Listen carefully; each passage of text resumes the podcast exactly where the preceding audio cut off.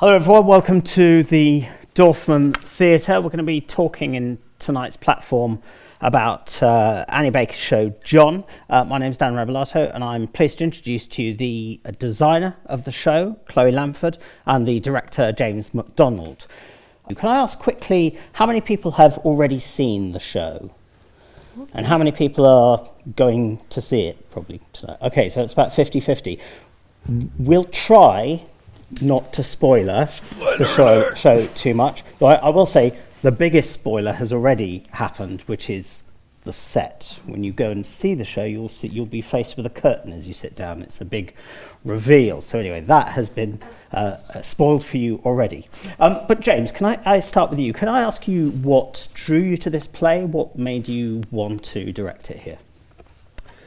Um, I'd done a play of Annie's before, actually. I did Circle Mirror Transformation for the Royal Court uh, with Chloe.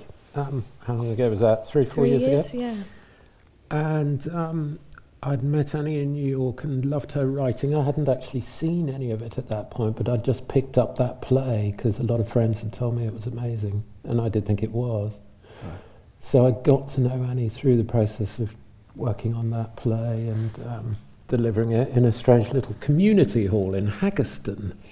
We did that play, and that was rather lovely. So um, I kept in touch with her, and she asked me to do this one. And um, this one I had seen. I saw it in New York um, at a point where I didn't think I was particularly going to be directing it. I was imagining that production might come over, and it didn't for various reasons. And so I read it again and just absolutely fell in love with it. I think it's her greatest play so far, and they're all very good. Right. So it was a very it's it's it's rare as a director actually that you pick something up and you just know in 10 15 pages that you would love to spend more time in the world of this particular play and that was the sensation I got very strongly. And I wonder if you could say something uh, uh, about the genre of the play, because it seems to me that one of the experiences of watching it over, over its run is you keep slightly adjusting your sense of what sort of play we're watching. At some points, it's kind of a comedy. At some points, it's a kind of really searing domestic drama. At other points, it seems like it's a supernatural thriller. How did you find your way through that? How would you describe the play? Um, well, I think I think on its most obvious level, it's a character piece for four char- about four people, Mm-hmm. and they're all beautiful and complex people. And the, the the play rings a series of surprises on who they are. And then beyond that, it feels like she wanted to push um, into the territory of the supernatural, um, in particular with this play. And she herself is a supreme rationalist. She's someone who is absolutely construes the world psychologically and in terms of how people behave and why they behave like they behave. Um, so for that person, um, Right. to be looking at the supernatural as a subject is, is, is I think, fascinating that she's chosen to do that. Mm. That she's chosen to push into territory which she herself maybe doesn't believe in. But within the, within the um, frame of the play, within the construct of the play, uh, those things can be true, or may be true. Yeah. Um, she's also, I think, fascinated in this play by ambiguity, by things having more than one meaning, and that's an immensely rewarding thing to work on as a director Mm. um, with actors, and um, it just makes the, the, the doing of the thing more complicated because you want to hold everything in the physical world of the play and the mental world of the play open to two different meanings at the same time. Um, so Mertis, to take the central character, can be both a crazy old landlady, Mm. but also some kind of strange magus or, you know, um, potent, um, larger than life figure who's sort of helping people in, in other ways. Um, Chloe, can I turn to you? Because James just said the play has four characters, and of course that's literally true, but it really feels as well like there's a fifth character, which is the house. And you're responsible for the realization of this house. So, could you talk about your first encounter with this play and how you started to build up this kind of extraordinary environment for the action to take place in? Well, there's a beautiful amount of detail in the play itself, where Annie's written a list of incredible little figures and characters that need to dwell in the house. So the the personality sort of comes out of the text itself. So responding to that was one thing. And she also sent us this tiny package of photographs. They were very small photographs of a real place that she stayed in Gettysburg. Uh, okay. Which I fell massively in love with because there's such eclectic um, mixture of things and there's various homages in, in this version of the house. And also, they, t- they talk about it so much in the play that there's just a hundred clues. So, really, you just keep building and building up all the layers of everything mm-hmm. that we needed the audience to feel important or not important in the space. So, things are placed very carefully so that hmm. you can engage with them in the right way, I mm. guess would be true. Uh, now, I'm not a designer, so I, I don't think like a designer, but it, I, I imagine that one of the things I associate with your designs is a sort of uh, an, a, a beautiful sense of taste. And then we have this, which is very uh, kitsch, I would say. Um, and that's, that strikes me as being an interesting thing that a designer with very good taste creating something that doesn't have very good taste. What, do, what's kitsch doing for you in this design? I actually really love kitsch things because actually somebody sat down and made it or designed it or thought about it and then put things together in a really clunky or strange or naff or brilliant way. But mm. the fact that these are all ultimately designed by or someone or created by someone, I'm like, that's nuts. That's nuts that this little lamp's got like a naked boy with wings on it. Like, that's pretty special. Um, so for me, it's like a complete pleasure to kind of find all these weird knickknacks and the amazing props department here ransacked all charity shops in South London. and we found those things, and some things have come from America, and putting it together has been amazing because you put together things in a way that, I don't know, that's maybe more human than a tasteful, right. tasteful production would. I found it really exciting. One of the things I think I associate slightly with kitsch, I don't know if this is quite the right thing, but sometimes kitsch's bad taste is about its emotional intensity mm-hmm. that it sometimes it's excessively emotional or it's or it's sentimental like some of these things or or it's mawkish in some way mm-hmm. and that actually does seem to be really interesting in terms of this play because I was I was saying to you James before it came on that my experience of watching it is that the emotion of the play creeps up on you mm-hmm. and you think it's going to be this sort of it might be this sort of slightly psycho story but it ends up being this extraordinary story about why we need love mm-hmm. and how horrible it is to be without it. I think. Um, and so this is, I suppose, a question for, for Chloe, but James, you might want to come in on this as well. I mean, emotionally, how do you how do you put emotions into a set? We talked a lot about little families that are in the set, and also how eyes look at you. And there's like a massive supporting cast. Like everyone that comes on stage, there's still like another 50 little characters around them and the kind of combination of all their little personalities I think makes something mm. really really beautiful. Yeah. We spent a lot of time moving dolls' eyes or heads or how I don't know how they sort of look and support. Got very attached to lots of them, so I think there probably is like a weird combination yeah. of personalities that are making a thing.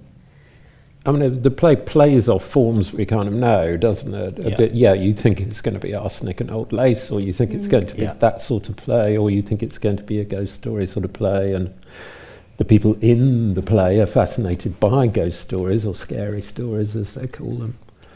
Um, so she's referring to those things, mm. and it felt like we had to make a room, didn't we? And we talked about this a lot, that what that both did the kind of kitsch end of it, which is joyful and highly coloured and slightly sentimental, mm. Um, but it also had to go right to the haunted house end of things, which is dark and scary and slightly creepy. And that the, the room had to be a sort of transformational space Right. that could do both those things. And I think that's very true of Annie's work, that she, she, she seek, I mean, it was true of Circle Mirror, wasn't it? Which is a much more neutral space. It was just a, a, a boring old community hall, but it had to be what it had to be something that allowed for transformation of people and things to occur. Uh, do you? This might not be a question you, you feel particularly interested in answering, but I wondered if you, where you connect this play with, with kind of other traditions of playwriting. I suppose I was, I thought of things like Buried Child by Sam Shepard. I was Mhm. watching this. Uh, there is even, in fact, a little glass menagerie um, in that cabinet, and I kind of thought a bit about that. That's that very heightened Tennessee Williams tradition, or, or do you think this is just when you direct, you just go, I am just looking at this play in itself and trying to unlock it, at, unlock it as it is. I wouldn't be surprised knowing Annie, who's supremely clever, if Mm. that if those references are conscious. Yeah, I think as an American writer, you can't write. There is a cabinet full of glass menageries without Right. knowing that Right. there's a kind of history that you're banging off there. Right. Um, so I think, you know, and indeed she's referring to all theatre, isn't she? There's a whole kind of meta thing going on in this play with Mertis opening the curtains. Um, She's referring to um, how we connect as an audience with the thing that we're watching. Hmm. And in this room, obviously, you've got, you know, a thousand creatures also watching the play from the other side of the proscenium. Hmm. So she's fascinated by, and it's the, it's maybe the one central thing in the play is is the act of watching Right. and what that means to us. So I think she's very very aware of how that stuff feeds in theatrically. F- for people who haven't seen it, this won't really be a spoiler because it, it's the very first thing you see. but uh, it's one of the features of this play that one of the four characters opens and closes the curtain between the act, but also tells us that a new scene is happening by moving the, the, the hands of the grandfather clock. Um, and as you say, that it allows us to sort of reflect on theatricality as well. Um, but uh, I suppose why her? Do you think? Because in a sense, it could have been any of those characters to do that. What do you think it does to the play that she's the one who does that? She's like a keeper, isn't she, of the play? Yeah. She's a kind of gatekeeper. Well, she's and also in terms of what she does in the play, she's sort of Prospero. She's a magician Right. on on one level. She's the wise. She's wise we're on her island, Hmm. um, and she's telling her story. And I suppose it's very typical of Annie to want to make people powerful on stage who are not normally allowed to be powerful, and to put worlds on stage which aren't usually deemed worthy of being put on stage. Right. So the flick, which was her last play, which was in this same space, um, featured three people cleaning up popcorn in a small cinema, Right. um, which drove some audiences absolutely bananas. And why have we come to this play to watch people cleaning up popcorn? Um, but it's absolutely brilliant to be taken into a world which politically doesn't often make it onto a theatre stage. And I think that's equally true of this one and uh, most of her other works. So that's part of the project. It's, I think it's a really political act to empower people who aren't normally seen to be powerful Right. for whatever reason. Um, Chloe, one thing that I suppose connects the kind of uncanny and kitsch and emotion and theatre is the figure of the doll, Mhm. but also mannequins and figurines and you know little angels and nymphs and so on. Um, they have such a powerful presence on this stage. What what is it about dolls that seem to have this peculiar, slightly unsettling presence? Do you think? That is a big one. It's I don't know. For me, I think there's something very fascinating about being a little girl and having a figure of a little woman or a little girl Hmm. that doesn't grow or change, Right. that you dress up or you connect with. And one of the characters in the play has a massive connection to dolls, and that is super fascinating because it's sort of very subtle and complicated relationship to Hmm. these little objects, and she's very unsettled by them Hmm. because of her massive emotional connection. Mm. And there's a, I mean, there's a moment in the play, and I won't describe exactly what happens, but for, for a lot of the play, they are these silent sentinels watching what happens. But there's a moment where the doll is actually brought into the action in a very extreme way, and it's a really shocking moment where it dolls seem to have this. Maybe I, this is just me, but dolls seem to have this thing where they are halfway between being object and human. I was just about to say that about objects. They're Right. more than an object. Yeah. They can't be an object because they're little personalities. So you have these huge emotional attachments to dolls. If you Right. have dolls when you're little, I suppose that then when you grow up, they change, and the object of them has got a memory attached to it, but they're sort Right. of not what they used to be anymore. And now they're sitting on a shelf, and they might just be there for a very long time and not move.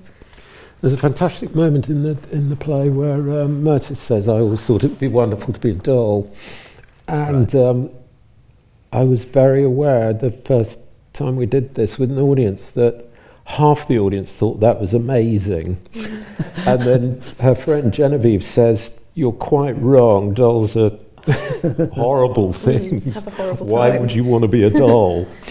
Um, and the other half of the audience was equally taken by that thought. So uh, yeah. They're very divisive. they, they sort of are Yeah. complicated, I think, what we think about dolls. Definitely. Um, uh, one of the reasons why this platform is at a slightly earlier uh, time than they normally are uh, is because this is a long show. I guess it's about three and a quarter hours, something like that.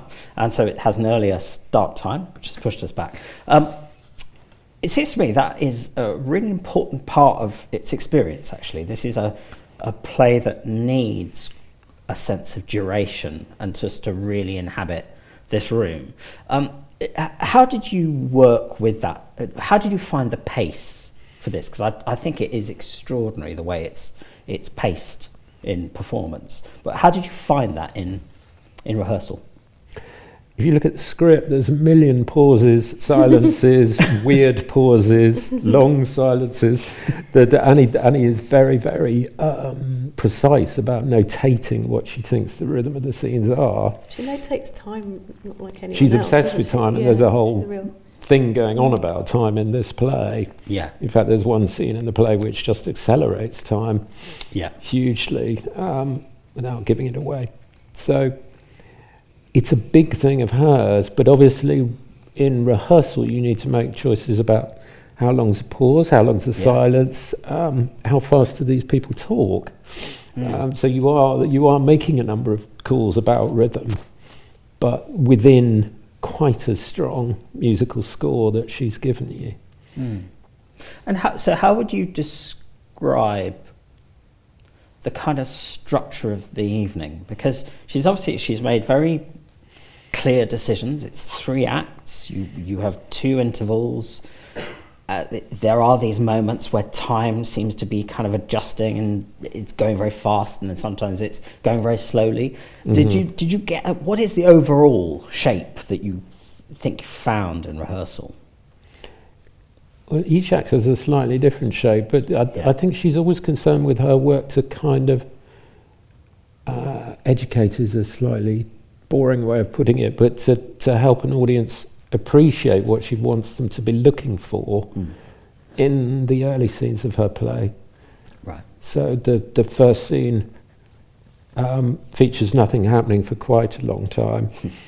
and then when it does happen, it's kind of truncated. And then you move into a second scene in, in which, again, um, there's no very great rush and no very great energy. So she's playing against Mm. um, the sort of way in which you might expect to play to begin with a lot of narrative information about character Mhm.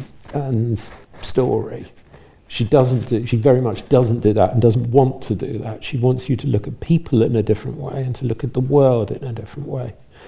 So I think that's what you have to go with. You have to go with creating time and focus somehow for an audience to look at the world in a different way. Hmm. And it takes a while to get there.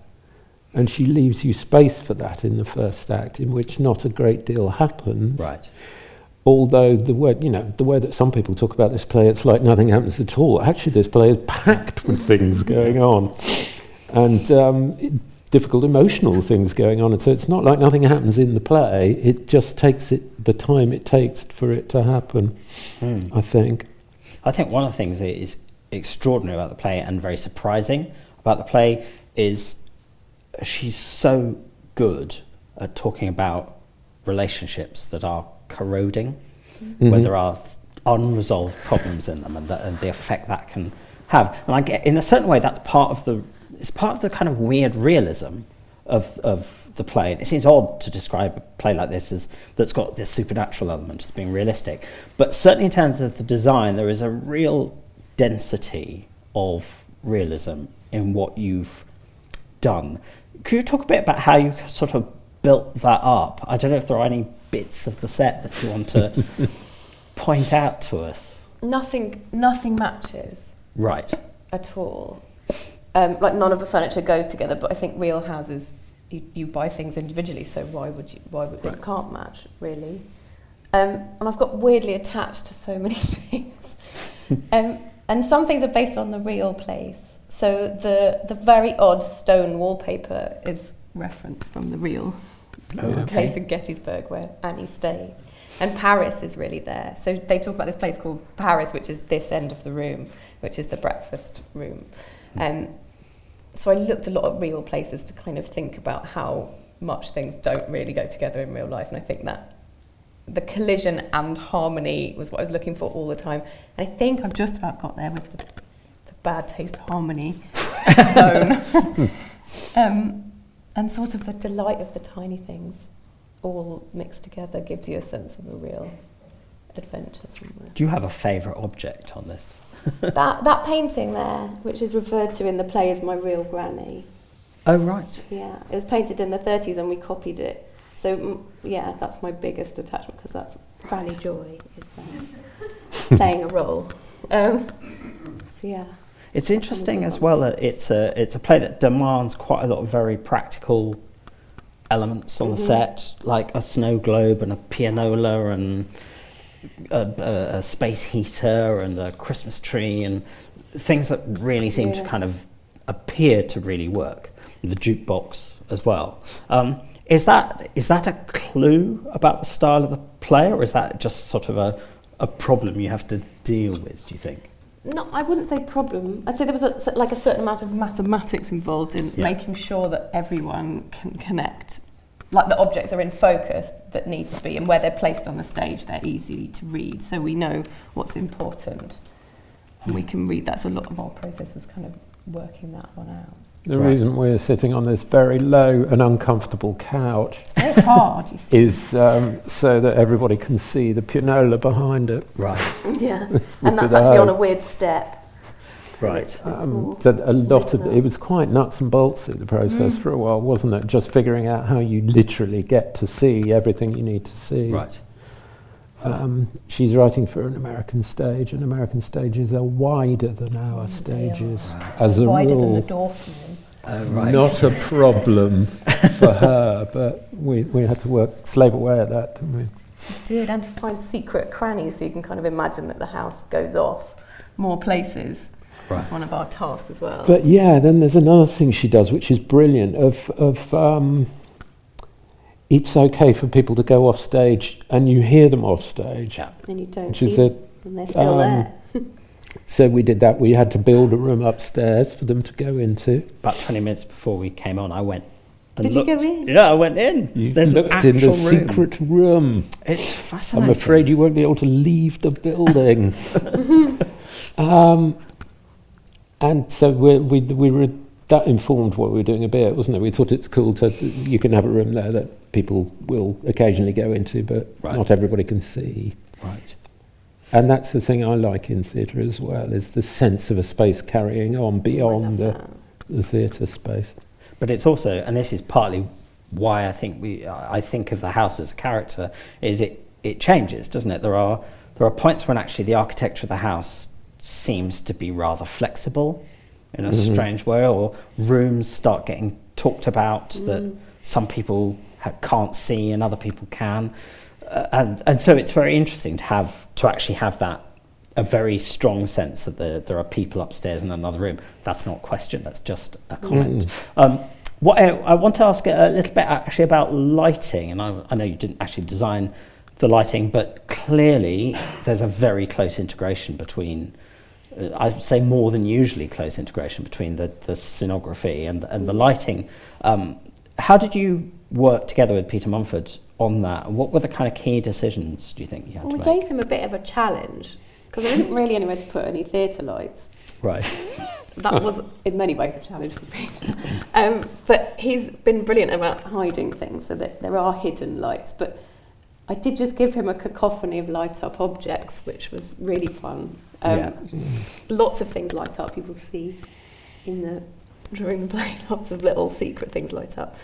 Um, which, yeah, I don't know, he's brilliant at sort of conjuring. He's really used colour in a really amazing way. Mm. And time of day really moves through the piece, and that's very present Mm. in the room. The windows are very key in that respect. And he and I have done a lot of work on darkness Mm. down the years. Right. We've done a lot of work on making things disappear. And we did on Circle Mirror as well, didn't we? And we did on Circle Mirror, yeah, Right. which, it, which is it, for this play felt important.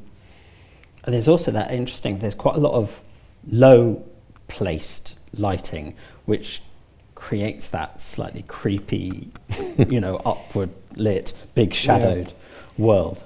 I'm afraid that is all we've got time for, but can I ask you to join me in thanking Chloe Lamford and James Macdonald?